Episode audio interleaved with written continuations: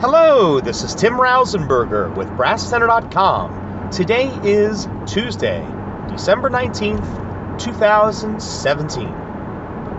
This is episode 181 Discipline in the Elementary Music Classroom. I am a member of several groups and forums online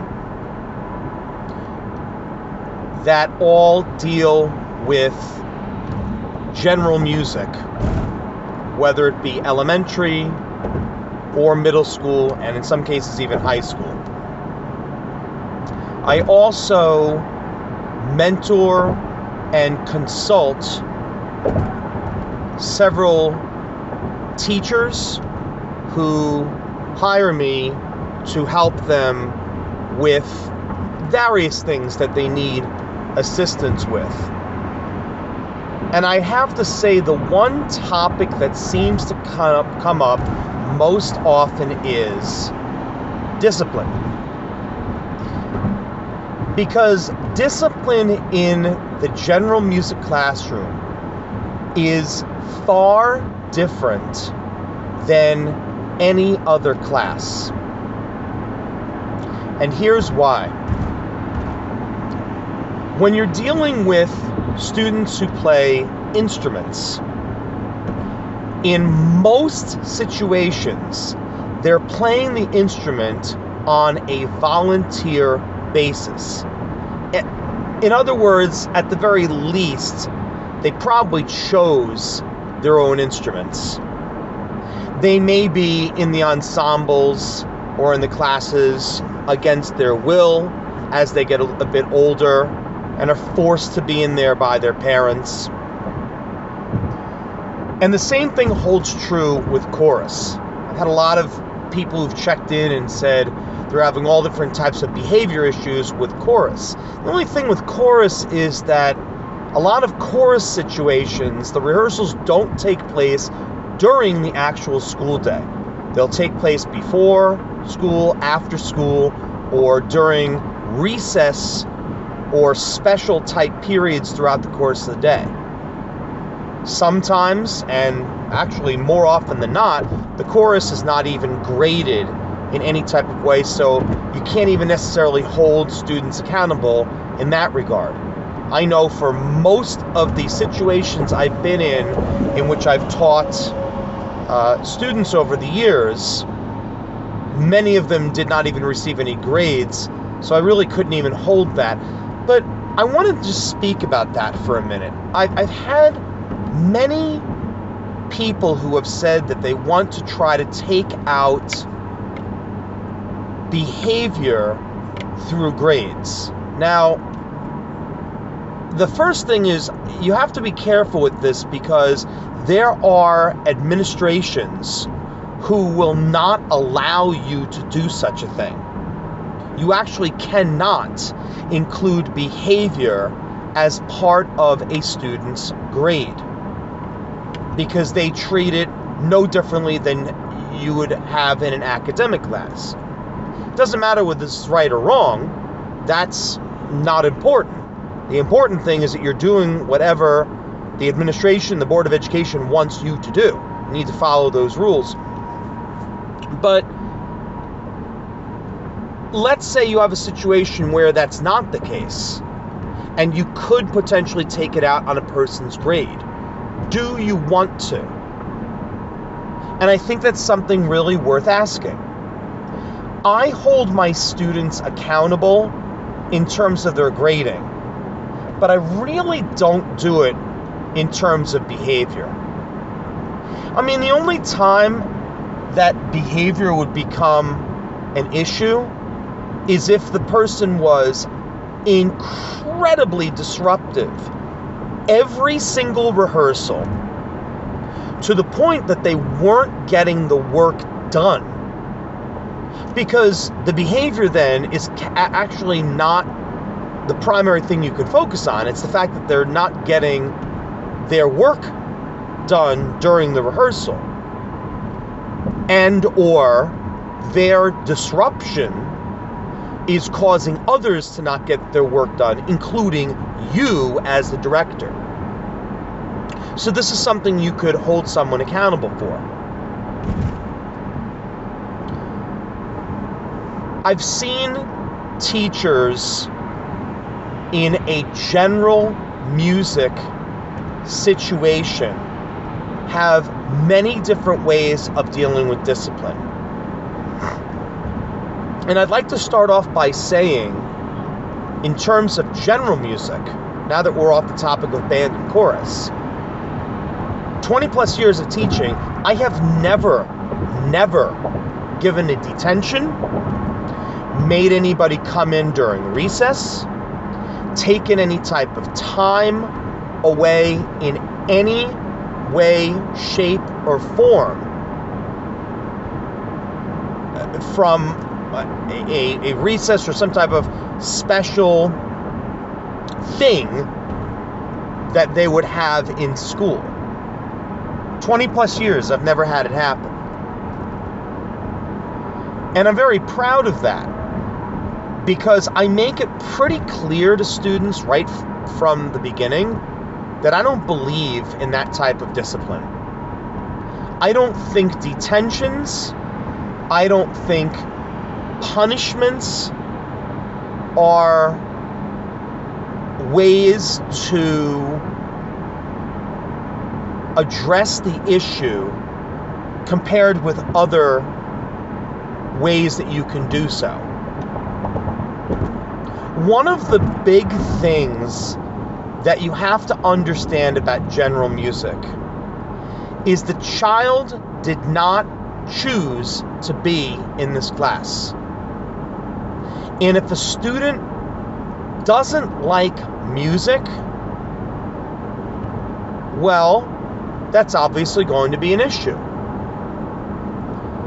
To me, the only reason that someone would not like a music class is because they actually have something with their hearing, some type of sensitivity in which maybe loud sounds bother them. I've have had very rare situations I've had that where that's been the case. And the only other situation was because the student had a bad experience with a prior teacher. Outside of that, I don't think I've ever had a student who's come in and says, I hate music. So if they're coming into your classroom and I, I have to assume, having taught for so long, that they didn't hate music, dislike music, have any issues with music before they entered your classroom, I think you can probably figure where I'm going with this. You probably will need to take a look at yourself. You probably need to take a look at how your class is being run in terms of how fair you are as a teacher, how you are perceived by the other students,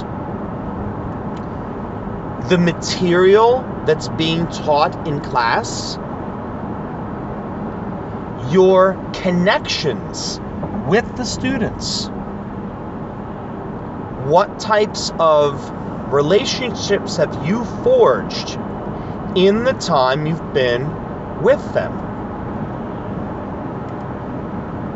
Because that, my friends, that's the whole key ingredient, the secret ingredient to success is the relationships that you are able to establish between you and your students so every student feels important on some level.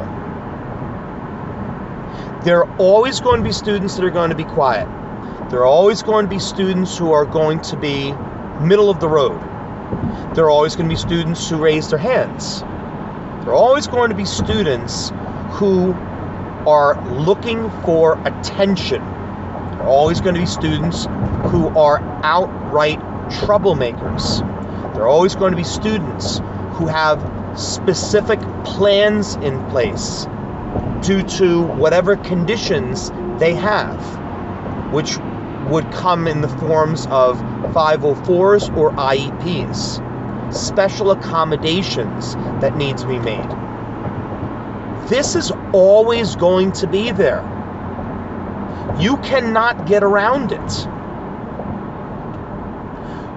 It's what you do with that material and being able to differentiate and being able, once again, to connect to the students. Let's take early in the school year. Now, I know this is not great if you're listening to this episode now and you might be already several months into your school year. But let's take the beginning of the school year.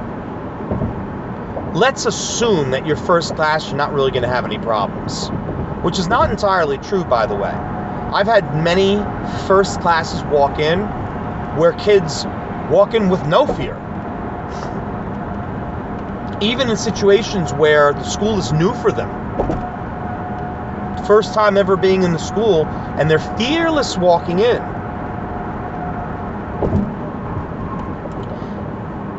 what I do is I take stock and I just get an idea of what type of seating arrangement I'm going to need to establish to avoid potential issues in the classroom. So hopefully you figured out a seating arrangement. Students in general certainly do not care for the gender specific seating arrangement that boy girl type of arrangement. A lot of them do not like that very much.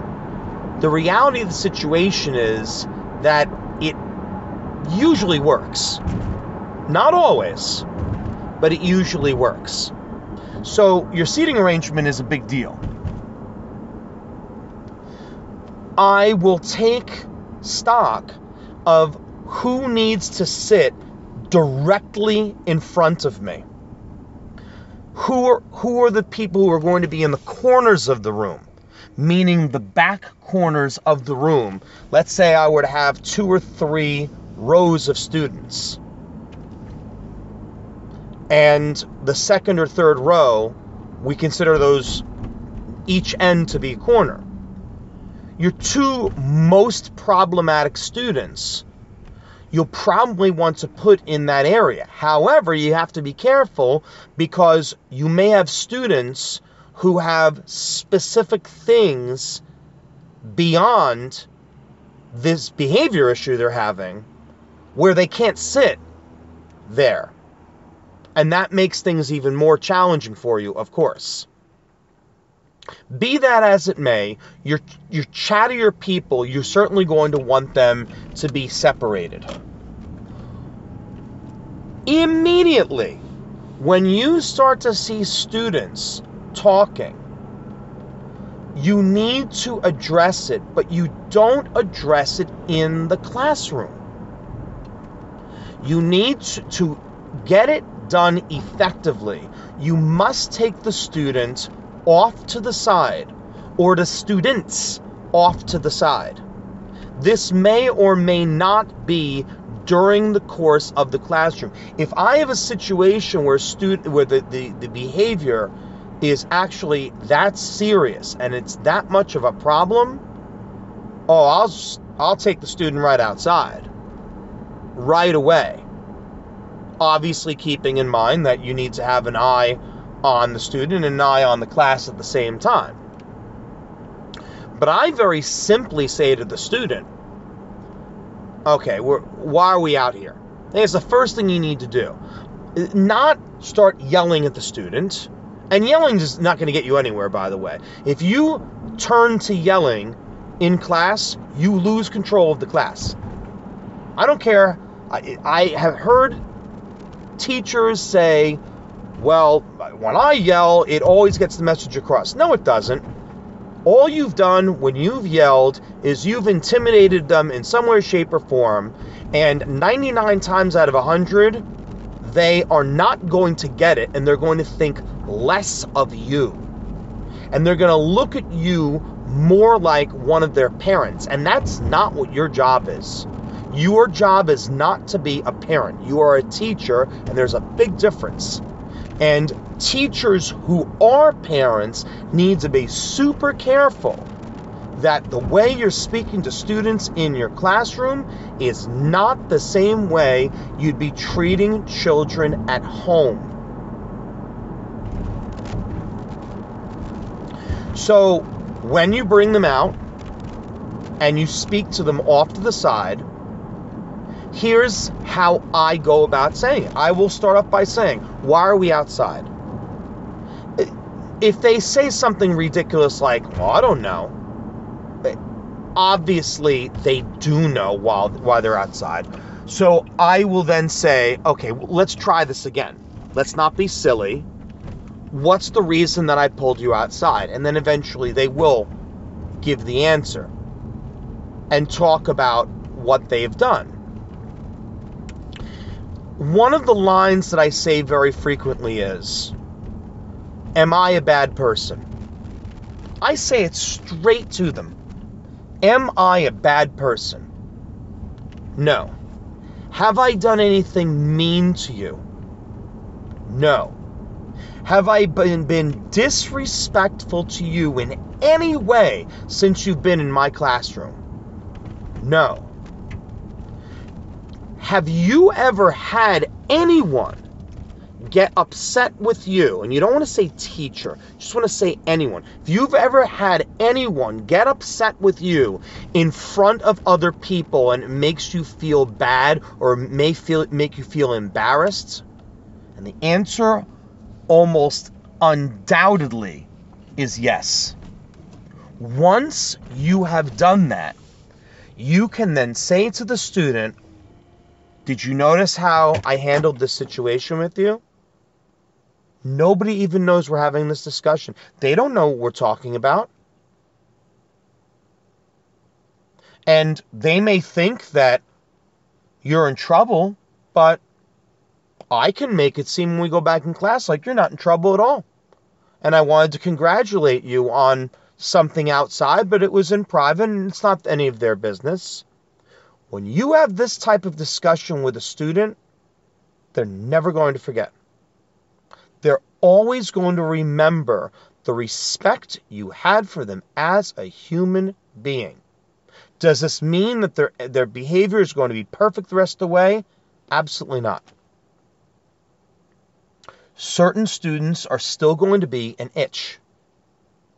They're just going to be that itch that you just want to scratch constantly because they some of them just have so many things going on that are so beyond our control that are in some cases well I hate to say it but some horrible things that some of these children are going through and that they've seen and things that they shouldn't know about or shouldn't have witnessed at such a young age. I've had situations where children are coming in to the school where I'm, I'm working and there's a bad divorce that's going on. There's a single parent situation where the, the that one parent is just not around much. Or unfortunately and sadly, uh, there are situations involving all different types of forms of abuse. So you don't know what that child has gone through. You don't know necessarily if that child didn't eat in the morning. So there's so many different things that factor in. And you need to be understanding and you need to be sensitive and you need to do your research and find out as much as you can. If a student continues to act out, what one of the things that I will do is I'll make a phone call home, but I won't make the phone call home to let someone know how awful their child is. I mean, I would never say it that way. But I would make the phone call home to say, Hi, this is who I am. And I wanted to let you know how much I enjoy teaching your daughter, enjoy teaching your son. And then after they faint or drop the phone because they can't believe you just said that, when in actuality, the child probably has had some less than favorable interactions, which has have come in from the school in the past. You can then go on and say, with that said, we've had a few moments in class. It's nothing to worry about. It's not the end of the world. But I just wanted you to be aware, and any way that you can help me out, I'd appreciate it. Now, what you've done is you have been a good human being to the student who remembers. That student will not forget. Will not forget. Now you followed up with their caretaker, the person who is most involved in his or her life outside of school. Now, those two people are going to talk. And I can guarantee you, you will be held in very, very high regard for the conversations you had with both of them. Chances are the behavior will improve. Again, it's never going to be perfect. If you really think about it, did you really want it to be perfect? Because the type of classes I don't like are the ones where students just sit there quietly. They're my least favorite classes. I like children who stir the pot. I like children who are energetic, who have things to contribute, who keep the flow of the class going. I cannot stand being in a situation where I ask questions and the students sit there and they don't raise their hands. They don't even get involved in the class. Those are the worst. Because when they don't get involved, we don't know what they have learned. We can't do our proper assessments and all the paperwork that we need to do as part of our teaching occupation cannot be done appropriately. So, in terms of your discipline in the general music classroom, these are some pretty basic things that I've gone through, yet I find so many teachers who have not done these different types of things. I think absolutely one of the most important things is that when children speak about you, you are perceived, you are thought of by the student body as being a nice human being, a fair human being, and a darn good teacher. And when you have that going for you, you can do a lot. You can do a lot. But just remember one thing. And this is, you can't forget this because too many people forget this. We have our moments as human beings. We have our moments where we just need to let loose. And what I mean by that is when you leave work at the end of the day, and let's just say you don't have a family to go home to, and you don't have kids, you may not even be married, and it's Friday night. Are you spending your Friday night and your Saturday Saturday night just huddled up in your home not doing much of anything, which is fine? Or do you find yourself going out different places? Maybe doing some things that you wouldn't necessarily want your students knowing about. Just like you want that type of downtime and playtime for yourself, never forget we're dealing with children here. And they need to have downtime. They need to have silly time, no matter what the age is. So, if you balance, you find a healthy balance between all the things that you want to accomplish and having that one day every once in a while where you just you let your guard down a little bit and just break a little bit from that curriculum and do something that could be absolutely music related but not so tied down to every single second of the curriculum and you rationalize it and you justify it to your administrator and you say, as an example, maybe some type of big event just happened. Maybe, I don't know, the Super Bowl just occurred and the halftime show was on, something that a lot of kids probably saw. Maybe you want to show them a few minutes of it. That's fun. That's different. Or playing a, a song that may have nothing to do with your current curriculum, just to do something just a little bit different and just take a few minutes away from the task that you have that you, you have at hand.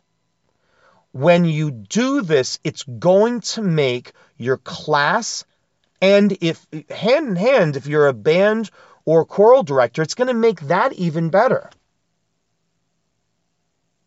Think about this just for one second. Our educational system is so screwed up right now because the thought process by so many is if math scores are failing and language arts scores are failing, is to put students in class more spend more time doing those subjects? The answer is less. Now, when we say less, you've got to make very, very productive use of the time. But what you do is you balance it out with the things that take their minds off of everything. So you allow them that moment for if you're they're in the middle of a my goodness a a, a, a very very long uh, rehearsal or a long class where the, the, let's say it's it's 80 minutes long. I don't know if you have situations like that, but if any of you do have that, I can't even imagine doing a rehearsal with children for 80 minutes. That's crazy. You got to break it up. Have to break it up. You need to take time off. They need to have some time to stretch. They need to have some time to just outright socialize and just be kids. And then when you bring them back together, oh, they will so appreciate you for that. Because most other people don't do it.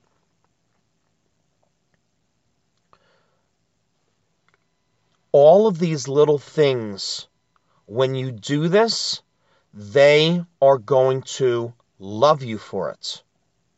They're going to respect you so very much.